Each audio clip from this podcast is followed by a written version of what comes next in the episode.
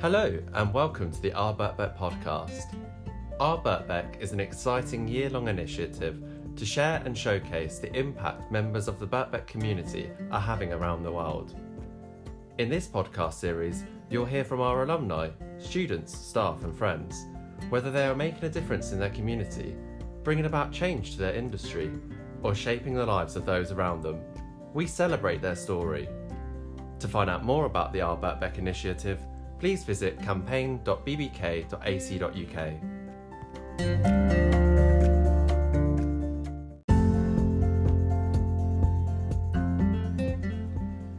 In this episode of the Our Birkbeck podcast, Helen Shaw from Birkbeck's Development and Alumni team interviews Birkbeck alumnus Sean O'Curneen.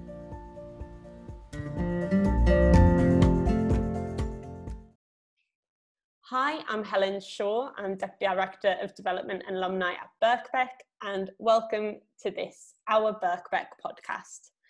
I'm joined today by MSc European Politics alumnus Sean O'Curneen. He is the Secretary General of the Renew Europe Group and is based in Brussels. Thank you so much, Sean, for joining us today. Um, and I'll hand over to you to, to tell us a little bit about yourself. Well, Helen, uh, pleasure to meet you, and of course, uh, all of those who will be listening, hopefully, to to this podcast. It's a real pleasure to be part of this really inspiring and excellent initiative by by Birkbeck. Um, well, a little bit about myself. I um, am half Spanish, half Irish. I was uh, brought up in Spain. I went to British school in Spain, primary and secondary and the logical uh, step afterwards um, from that was to study university in the UK. Uh, so I studied astronomy at UCL uh, in the late 1980s. And UCL is practically next door to Birkbeck. So from very early on, I was very much aware about Birkbeck and uh, walked past it a million times, went in a few times, and even new people who were studying there. Um, after the degree, I decided actually to change career completely, and I went to France to study journalism. And I then started working as a journalist in Paris in the English language section of Radio France International, from which I then moved to BBC in London. And after a few years at the BBC, I decided I wanted to see politics from the other side. And uh, just at that time, so 1999, 2000, um, the, the Greater London Authority was being established and they needed press officers and I got a job as part of the team there. And I soon realized and also wanted um, to do so, but I realized that it would be really good if I was going to work in politics to have a sound academic backing in uh, in or a sound foundation in in politics. And I had always been interested in politics, even when I was determined to study astronomy. So I thought, okay, this is the moment to to really um, get the academic foundation. And I thought of Birkbeck. As I mentioned earlier, I'd always known about Birkbeck, and I thought it was the perfect place for me to um, study while I was working and I looked at the course, the European politics, uh, since I have such a European background myself. Um, I just thought that's that's really perfect for me, and I was able to get in and and study it for two years. And then, um, well, after four years at working with the mayor of London or for the mayor of London, um, I heard of an opportunity in Brussels, and I applied, and that was 16 years ago. I got offered the job. Um, I should just uh, I should just say that um, I'm Secretary General of the Renew Europe Group in the European Committee of the Regions, and we'll talk more about what the Committee of the Regions is. But there is another Secretary General of the Renew Europe Group in the European Parliament. So there are two political groups. Um, we're sister groups, if you want. We have a lot of contact. We both represent uh, liberal politicians from all over um, uh, the European Union. Um, but there is a counterpart with a very similar title, but in a, in a, in a different institution. So I'm the one in the European Committee of the Regions, and I've been here now since 2004. Yes. I'm glad you corrected that in case it was kind of one of those where it's, you know, giving you totally different remit there. But it's good to know that you're actually quite sister kind of organizations. Um, no, no worries. A lot of people happens to a lot of people. No worry, even in Brussels.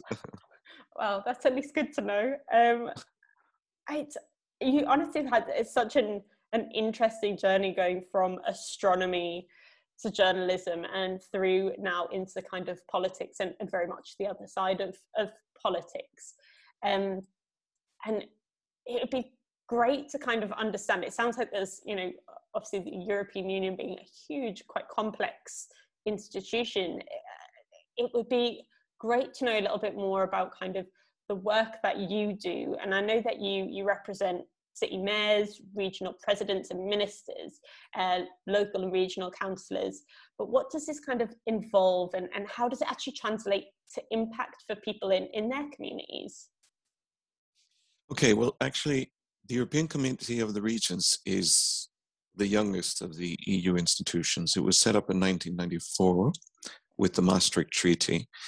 And it was set up in response to something that became um, uh, a, a, problem, an issue, and that was that a lot of EU laws were having to be uh, first implemented um, at the subnational level.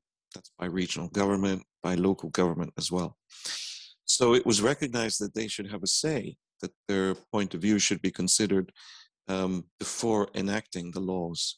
So at its very basic um, uh, it's very at the very basic level, its function is to is to give voice to subnational government of the EU. There are about ninety thousand local and regional authorities around the EU, almost one million, um, or approximately one million local and regional elected politicians.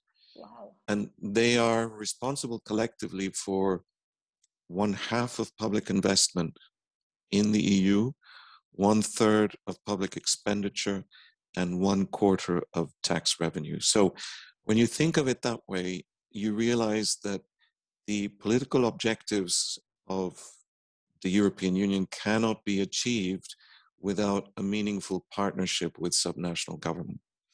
So that the role of the European Committee of the Regions is to make sure that um, the EU decision makers are in touch with the ground, with what's happening on the ground.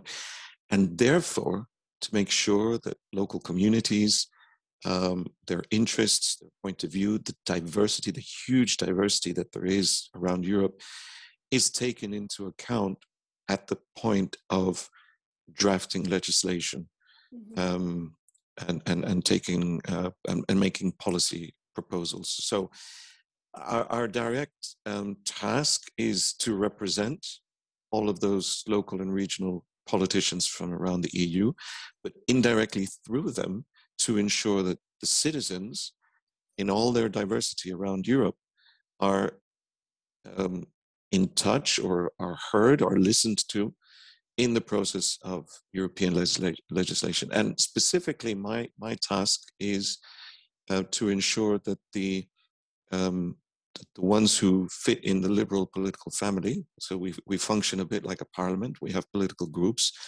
All of these mayors and regional politicians have been elected according to their national political party. And those of them who fit within the liberal um, political group, um, I manage the secretariat that provides support to them for their work, to carry out their work. Wow. It's it's potentially sounds quite ignorant, but I had no idea that that it was that it sounds, you know, as you say, kind of like one third of of of expenditure in terms of over kind of a million local kind of elected people. It gets huge, and it's really fascinating to kind of get an insight into some of the complexities that I think from if I say it now from an external perspective in the UK, um, is is really interesting to just how such a kind of huge and complex institution works and, and what that means and as you say making sure that from the ground up people's voices are still being heard and, and represented in legislation that ultimately affects how they are they are governed at a local and national level so it is a monumental task mm. um, uh, but it's not an impossible one mm. and and of course, while the UK was a member of the EU, uh, we had British members as well who were incredibly active uh, in, uh, from all political parties in the UK um, and who were incredibly active, incredibly constructive, and made a major contribution. Now, there's a huge amount of work to be done still, representing 90,000 local authorities and regional authorities and approximately 1 million uh, elected representatives is not something that you can achieve overnight. Uh, the institution has been around for 25 years. I've been here for 16. Every year has been different. Every year has been different. Um, and every year we have grown in one way or another. So we continue to um, improve our ability and our capacity to represent what's happening on the ground.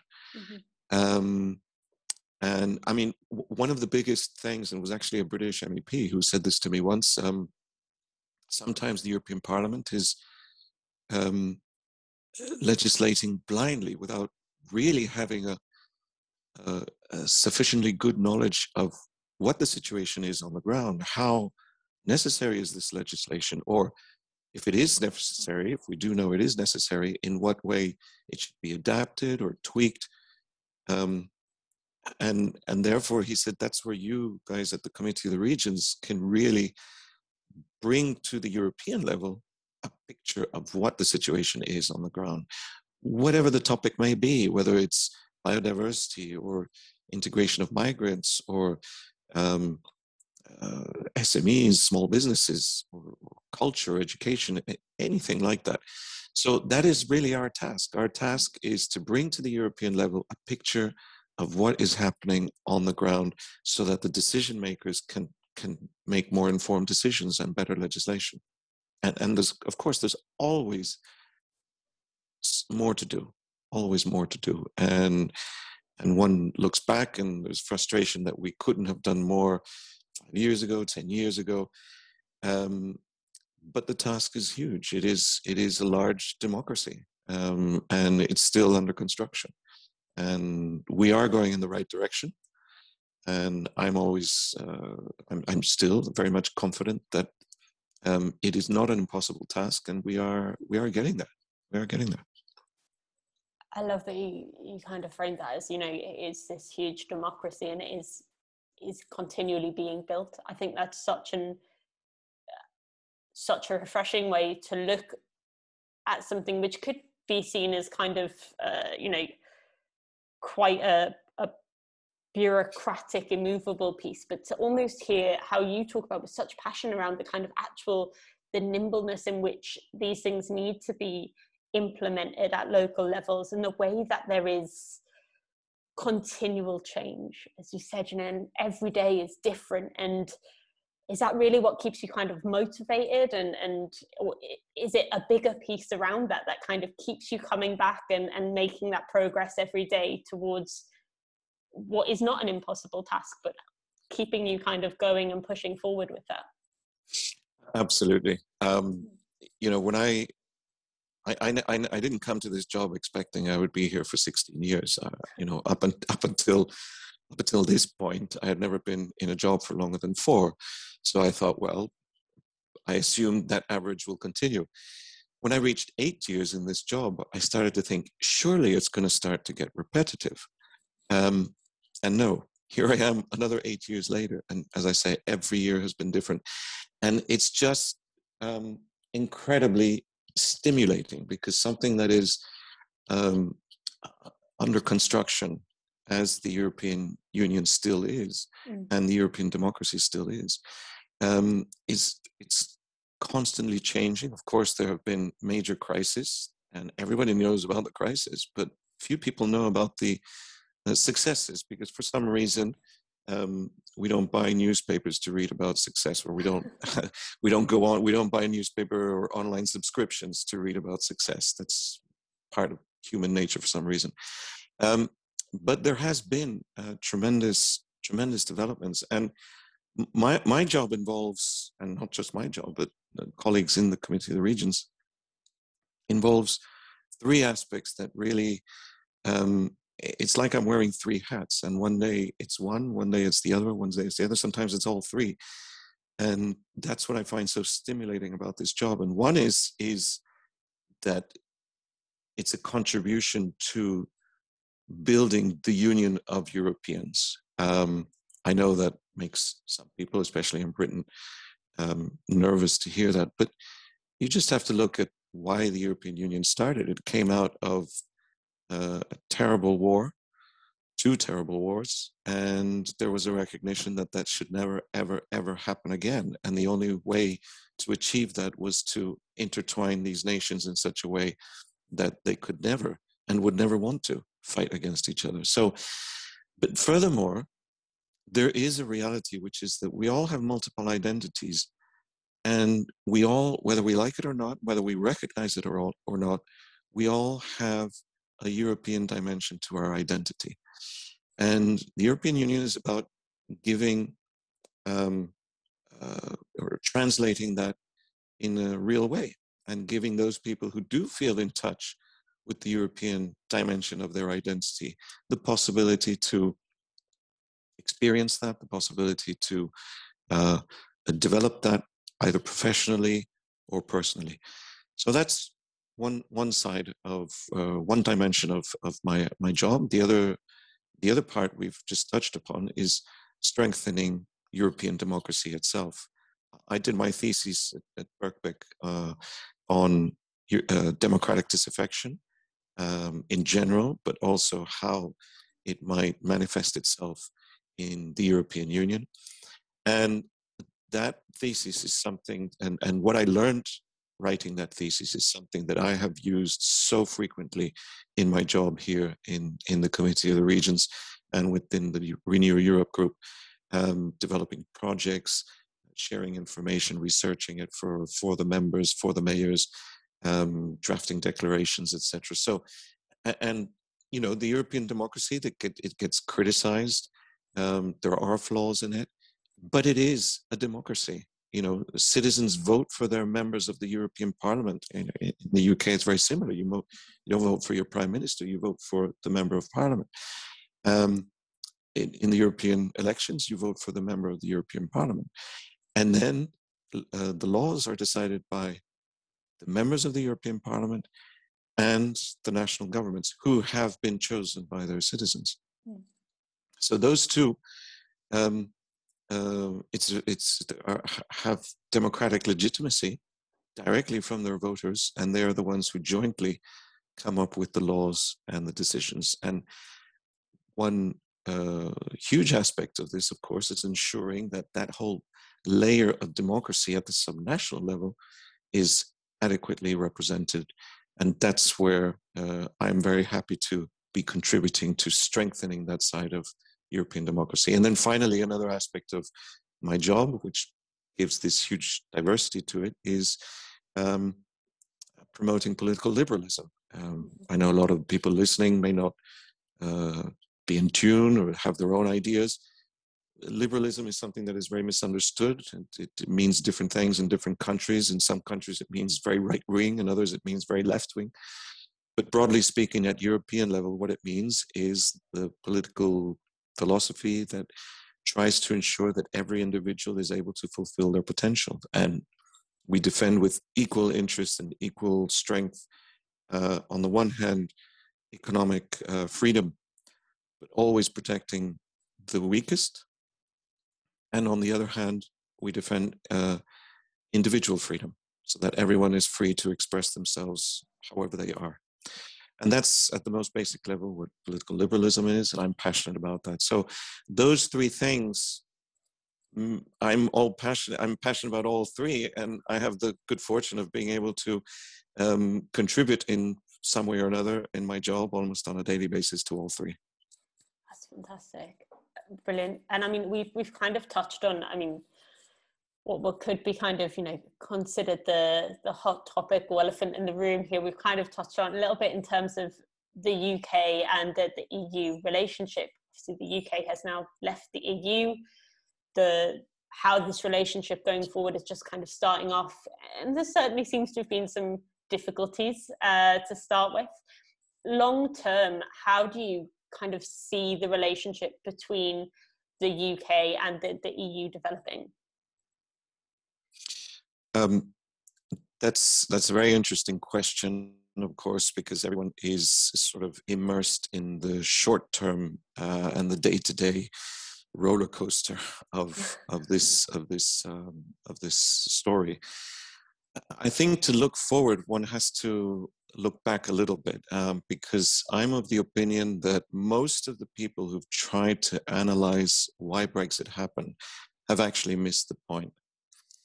Um, so uh, let me take a minute or two just to explain what what my understanding or my interpretation, my my theory is as to why why Brexit happened.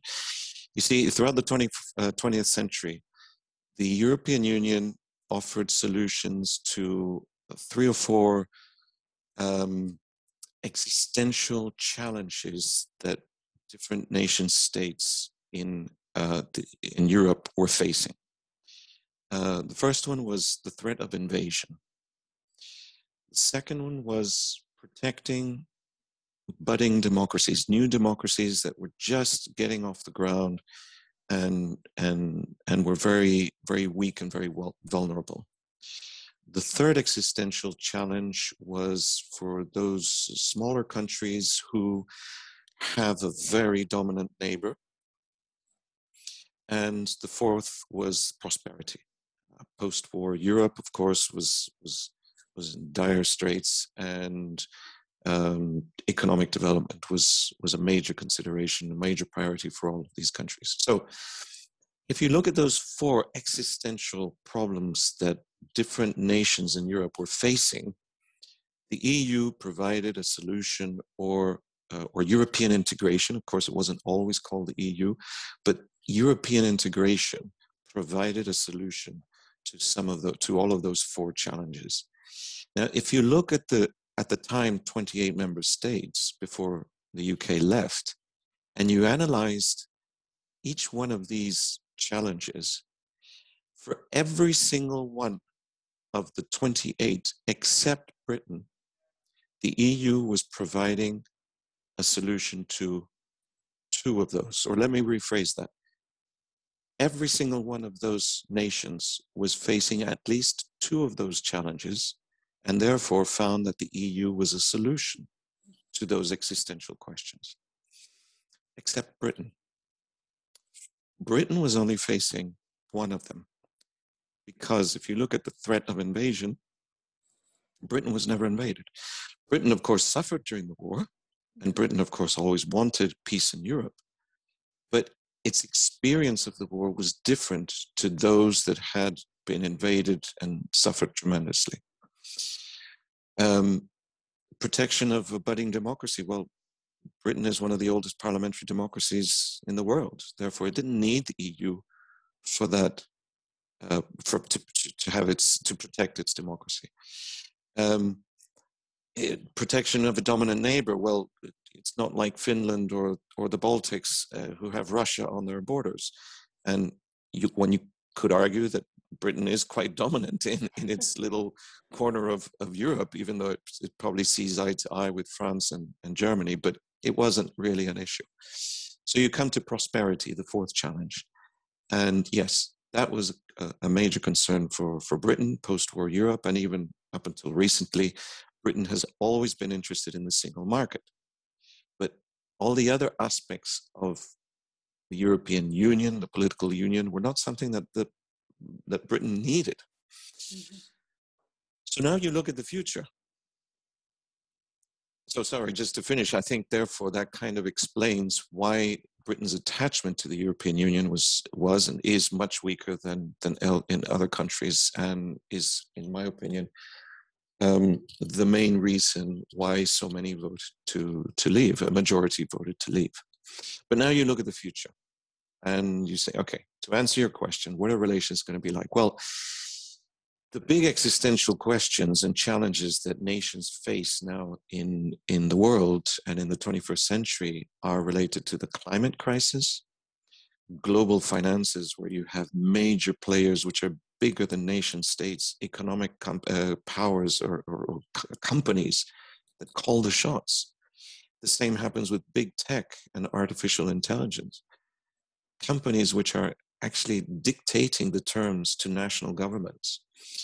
Um, you have international terrorism, the rise of authoritarianism, massive flows of migration.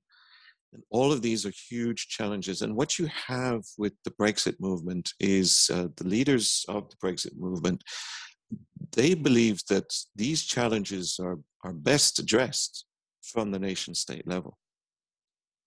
Whereas a majority in the EU believe that these challenges exceed the capacity and strength of any nation state in the EU, and that it's and that it's by coming together and giving and having the political clout and weight of a political union like the European Union that these nation states are better protected uh, when faced with these 21st century challenges. So, what we have, therefore, looking to the future relationship between Britain and the EU is two models, two very different models about how to face the 21st century. And so the relationship between the two will be driven by those two models. And sometimes the interests between the two will converge and things will go smoothly. And sometimes they will diverge and then tensions will flare up. But, but I believe that that uh, the, the, the, how relations between the two evolve over time have to be looked at through that prism. Definitely, and you know, you we talked before, uh, touched upon the work that the the European Committee of Regions has kind of done previously with with the UK kind of subnational government, and do you think that will that will continue? Do you think that relationship will continue to exist, to change shape a little bit? How will that, on a kind of that level, kind of make a difference? I'm very happy to say that the relationship will continue to exist, mm. but of course it will it will change. Um, for a lot of people in, in Britain and in Europe uh, are, are, not aware of the the role that their mayor or that their local authority or that their regional government plays at a European level, and the number of projects that go on, exchange of best practice, um, joint initiatives, uh, cultural business exchanges, uh, policy proposals. Um, that goes on. And of course, that went on between um, British subnational authorities and uh, and and counterparts across the whole whole of the EU. So uh, both sides have a very strong interest in maintaining relations. Um, and in fact, we have set up a UK contact group that we call, uh, it's, it's a working group which brings together representatives of uh, the Scottish, the Welsh, the Northern Irish devolved governments, um, the London Assembly, and the local government associations, their, their, their respective local government associations. The idea is to meet at least twice a year. There's already been two meetings during the transition period last year. There's already been one meeting this year. There'll be another one later in the year. And um, from from the British side, there's a great interest in, in great interest in, in following how things are developing for subnational government in the EU, because of course for 40 years, British subnational uh, government has been um, implementing EU legislation. A lot of it is still functioning, still operational, still makes a lot of sense. Mm-hmm. So, um, subnational government in the UK wants to know what other good ideas might emerge on the other side. And and therefore um, or, or just simply be in touch with how legislation and policies are are evolving um, to maybe pick and choose uh, what they like. From the eu side um, especially the countries that uh, are neighboring countries to the uk either with a land border or a land connection, such as the Eurotunnel, or just uh, along the, the English Channel and, and the North Sea. Um, there are lots of coastal areas there that, that historically, going back centuries, have had strong ties with the UK, and they want to keep those ties. So we will maintain cultural links, scientific, uh, business links, but within the constraints of the new relationship, which will, of course, not be as free as it has been up until now. And so some things will no longer be possible, others may be possible, but in a different way. And that's what we're exploring. But in any case, the the, the dialogue uh, is is there and will be maintained, and there's a lot of interest to keep it going. It's fantastic, and I mean, as you say, a lot of people, especially a lot of people in the UK, myself included, uh, weren't really ever aware of some of this that went on at, at this kind of like subnational level. And what would your kind of advice be for people, students, people considering kind of thinking more about either working in this space or getting more politically active in this space? How would you suggest that they kind of identify and and kind of uh, get involved with this in general? Just how would they even start to think about that? Well, I take it you mean about uh, having involvement in the European Union and not just referring to British citizens? Yes, across yeah. the board. Yep, across wherever the board, they yeah. are locally. Wherever they are, yeah. Well, um, uh, well, that's a very good question because one of the things that we're we're trying to do um, is develop a network of local councillors in every. The, the the objective is that it should be in every municipality around the EU. Of course, we may never reach that uh, goal, but you have to start uh, with uh, ambitious goals, uh, and then you'll you'll get as far as possible. But the idea is that in every local council around the EU, one um, councillor, one member of the council, should be designated to be the liaison, direct liaison with uh, European affairs. In other words, what one of the things that I didn't mention at the start was that the Committee of the Regions was set up uh, to give a voice to local and regional authorities, but also also to bring Europe closer to the citizens and citizens closer to the European Union. Um, because when you have elected representatives taking decisions on your behalf and because of the way the media uh, the media scene is very fragmented in Europe. Information that gets to the citizens is very, very patchy. Mm-hmm. So we have experimented over the years in many different ways, and and one thing that we're we're now really developing is is this idea of having a local councillor, just one, in every council who is in charge of, on the one hand, following what's happening at European level that might be relevant to uh, his, his or her village, mm-hmm. his or her town, his or her, her um, uh, large city, and then has the task of relaying that information to the local community. Mm-hmm. But it's a two way thing. So that person would also know which buttons to press, which numbers to call in order to express the interests, the ideas, uh, the concerns from their local community. Now, obviously, in a way that kind of functions already through the channels, official channels that exist through your MEPs, your members in the Committee of the Regions, through your national government. But of course, we've seen over the years that's not enough.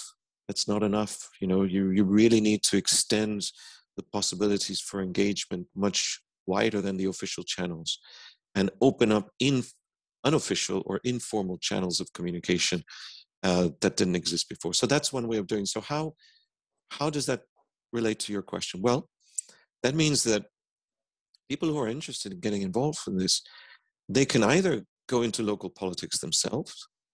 Um, they can, of course, be, try to become an MEP, but the number of MEPs is, is very limited. But if they go into local politics, they should realize that actually local politics is not just local, it's also European. And therefore, by going into local politics, they can become active at the European level as well. Or citizens who want to be part of this can, um, you know, a lot of people criticize the European Union for not uh, for, for, not being transparent. Actually, it's one of the most transparent decision makers in the world. Just have to go to the website. A lot of people don't know this, but you go to the website and you will find so much information there. Not all of it in, in every language, but nowadays the online translators are incredible. Um, the information is there. It's it's um, it, there really is no excuse for not knowing what's being decided on behalf of citizens. And the other thing I would say to related to the UK is, you know, the geography has not changed. Yeah. The UK is still at the doorstep of the EU, and the EU is still right there next to the UK. Um, so, British young British people, or not just young British people, but anyone who are interested, who's interested in the relations between the UK and the EU, uh, can get involved and should get involved because the more we know of each other, the more that relationship will develop in a positive way. And so, as I say, the geography has not changed. Yeah, brilliant. That's fantastic. Um, and I have one one last question for you, and it's purely Birkbeck related, but probably okay. you know you've talked about kind of your Birkbeck journey, what's motivated you, and how you've gone on from there to to utilize your your Birkbeck experience and your degree, but also just the incredibly varied and diverse work you do on a daily basis. And for you, I mean, you know, taking the time to kind of come back and chat to us now, what do you think it is that makes the Birkbeck community so special? I, I absolutely loved every minute that I was a student at, at Birkbeck. Um, and in some ways I was sad when it when it ended. Um, but I didn't have a lot of time to socialize while I was there because uh, I had just got engaged when I uh, just before I started the course. Um, so my first year was spent working, studying at Birkbeck, and planning the wedding. um, a wedding can be almost a full time job, and and so that and then the, my second year um, uh, of the masters uh, my wife got pregnant so we were of course very focused on on uh, preparing the arrival of, of, our first child and and I was under pressure to make sure I, I finished the masters in time to, to, to then focus on on the family. So I didn't socialize a huge amount although I do have very good memories of of some of the uh, classmates that I had. And that's to me, the, what's so special about Birkbeck is that all of my classmates there, they all had professional experience of some kind. Most of them were still working, like myself. Some of them had worked in the past. And that really made the discussions very interesting because each one was able to bring in their own personal experience, professional experience. And um, uh, and there was a certain, I suppose, maturity there in terms of engaging in the discussions, which perhaps if you're uh, just recently out of school might not be quite the same. Even though I also really enjoyed my my, my first uh, years at university, but that's I think what make Birkbeck uh, what makes Birkbeck so special is is that um, diversity of life experience. And of course, Birkbeck is very international as well. And the whole story, the history of Birkbeck, how Birkbeck started with that famous lecture uh, near Charing Cross. I mean, that I, I, would recommend everyone to read a little bit about the history of Birkbeck before you go and study there, or even while you're studying there, because it's it's quite emotional to see the reasons why uh, Birkbeck was was started up and how it's still fulfilling that task and that mission today. And you know it it really is life and career changing and it was for me. Um, my masters perhaps didn't actually give me the job. It was a very important brick uh, or a very important part of me getting this job but it certainly has shaped my thinking um, for the job that i do now and I think that that is what makes uh, Birkbeck so so special. Of course, also the the, the quality of the teaching. I, I remember uh, Bill Tompson, who's now at the OECD, but he was a senior uh, lecturer in politics, and Dimitri uh, Dionyssis Dimitrakopoulos, who I'm still in touch with, by the way. Uh, the quality of the teaching was fantastic. I loved the library. I loved the central London location. So there's so much that makes Birkbeck special. And if anyone is thinking about going there, I would thoroughly, thoroughly recommend it. Brilliant.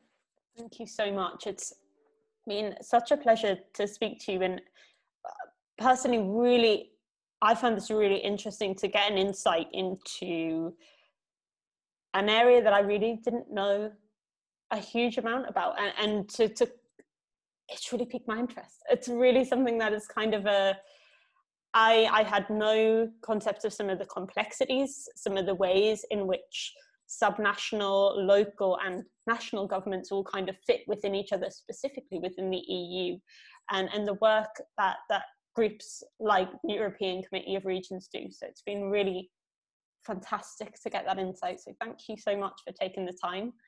Um, and yeah, brilliant. We will keep in touch and speak to you soon.